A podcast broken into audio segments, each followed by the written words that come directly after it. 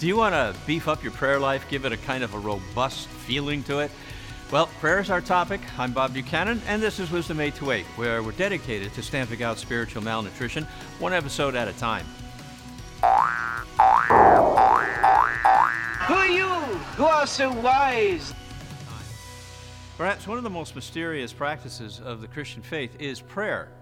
We all know prayer is an important discipline in our lives, and yet many Christians will admit that uh, they really need to pray more and they want to learn how to pray more effectively. But what if I told you that one of the ways that God wants us to pray includes reminding Him of the promises that He has made? Now, you might naturally think that God doesn't need to be reminded about anything, and you'd be right. He knows what we're going to pray even before the words pass our lips. So, some people conclude that prayer seems more like a self defeating discipline. But the reality is, is that prayer is vital to the Christian life as air is vital to our breathing. God delights in our praying because our prayer is a way of saying that we're dependent on Him for everything, and our dependence glorifies Him before the watching world. Now, there's a sermon by the prophet Isaiah in which uh, he, he tells um, God's Old Testament people uh, some pretty remarkable things, some life transforming plans that are on the horizon for the nation's future after their exile. These plans are really promises promises to protect his people from predators who would steal their crops. Uh, they'll enjoy unending peace and prosperity, never again worrying about crop failures or disasters or diseases in the future. It almost sounds too good to be true until you remind yourself who is making these promises God Himself, who is always faithful to His word. In fact, Paul tells us that Jesus is the yes to all of God's promises. So, to enlist his people in the fulfillment of his promises in Isaiah's day, God appointed what he called watchmen to pray continually and use their praying to remind God of his promises. Now, here's how that, that text goes On your walls, Jerusalem, I have placed sentries or watchmen. They must never be silent day or night. They must remind the Lord of his promises and never let him forget them. They must give him no rest until he restores Jerusalem and makes it a city that the whole world praises. The Lord has made a solemn promise, and by his promise, he, or by his power, he will carry it out. So, what's going on here? We can safely conclude that God doesn't need to be reminded of his promises as if somehow he is forgetful of them. Instead, God is inviting his people to pray his promises, not because he forgot, but to inspire in them a faith that holds on to these promises as it grows in anticipation of the great things that He has in store for those who trust Him. Now, this is also a principle that we can apply to our own praying because we have this promise even in the New Testament. Paul writes, even though we haven't seen or heard or imagined what God has prepared for those who love Jesus, we can pray about God's promises for every need that we have. Well, here are the contours of that kind of praying that grows our faith and makes us more effective watchmen, like prayers, according to Isaiah. First, effective prayer is ceaseless. All day and night, they keep praying. They never hold their tongues. From the minute they rise with the sun, and sometimes all through the night, they keep on praying the promises of God and asking Him uh, to step into their situations with His redemptive power. This reminds us uh, actually of the parable that Jesus talked about about the woman who kept pestering this king to give her justice that she demanded. Oh, she was relentless. Eventually, the king, who was not a man who cared much about justice and would probably have taken a bribe to act sooner, he finally relented. Well, Jesus' point is that we pray to a just God who is also our Father and will quickly act for his own children. So ask yourself what kind of king would allow his sleep to be disturbed at 3 a.m. in the morning to respond to a child's needs? The king who is also our Father.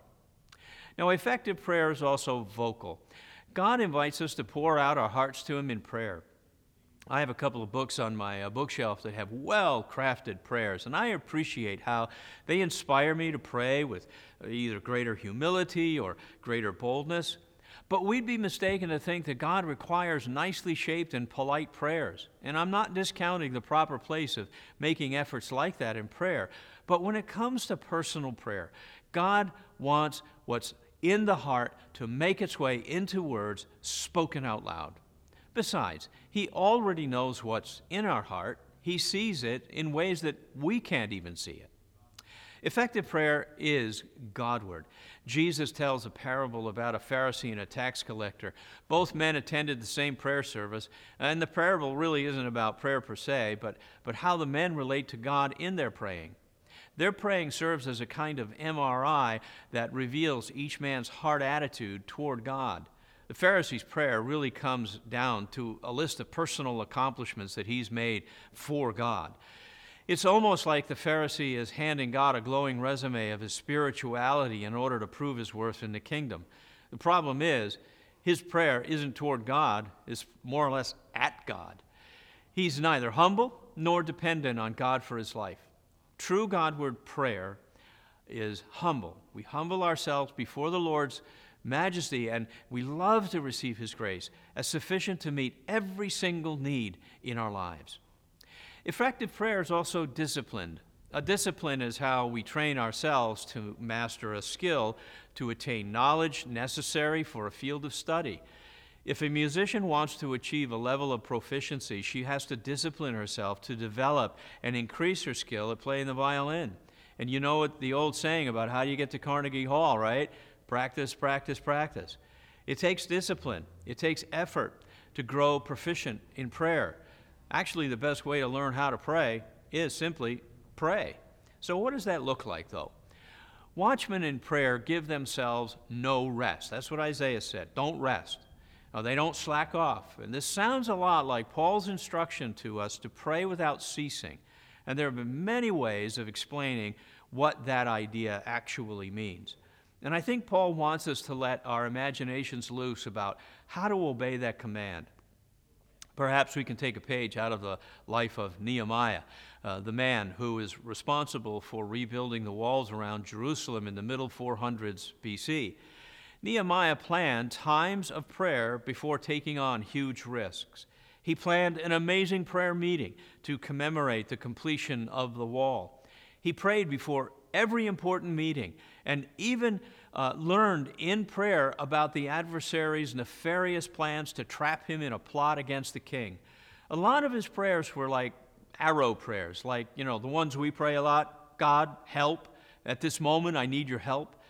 Effective prayers are those who plan times of prayer, but they also just breathe out prayers in times of need.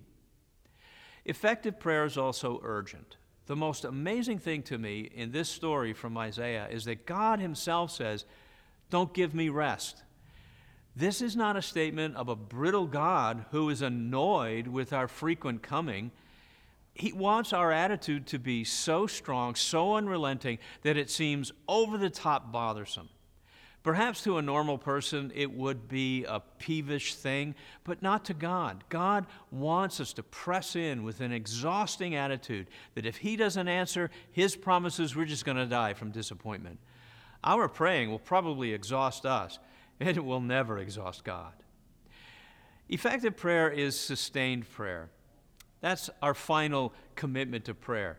The way that God extends, uh, uh, the way that we're supposed to extend our prayer all the way to the end until He fulfills everything that He said He would do regarding His people.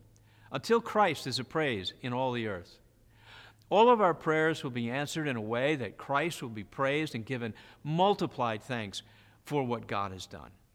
Now, no matter the situation that you're facing today a, a disappointing marriage, a betrayed friendship, a prodigal child who's come home, or the wonder of a newborn added to your family.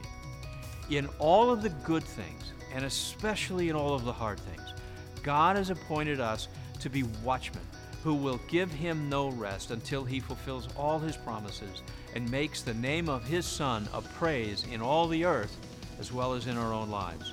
So keep calm and pray. Well, next time on Wisdom 828, I got a great suggestion uh, to address the Christian view of the existence of extraterrestrial beings. Do aliens from outer, space really exist? Well, uh, what are we to make of all of these kind of alleged sightings of UFOs? Well, we'll find out next time. Well, that's all for today. Thanks for dropping in, and thanks to Steve Dine behind the camera for his ceaseless efforts to make Wisdom 828 fulfill its mission of stamping out spiritual malnutrition one episode at a time. You be of good cheer.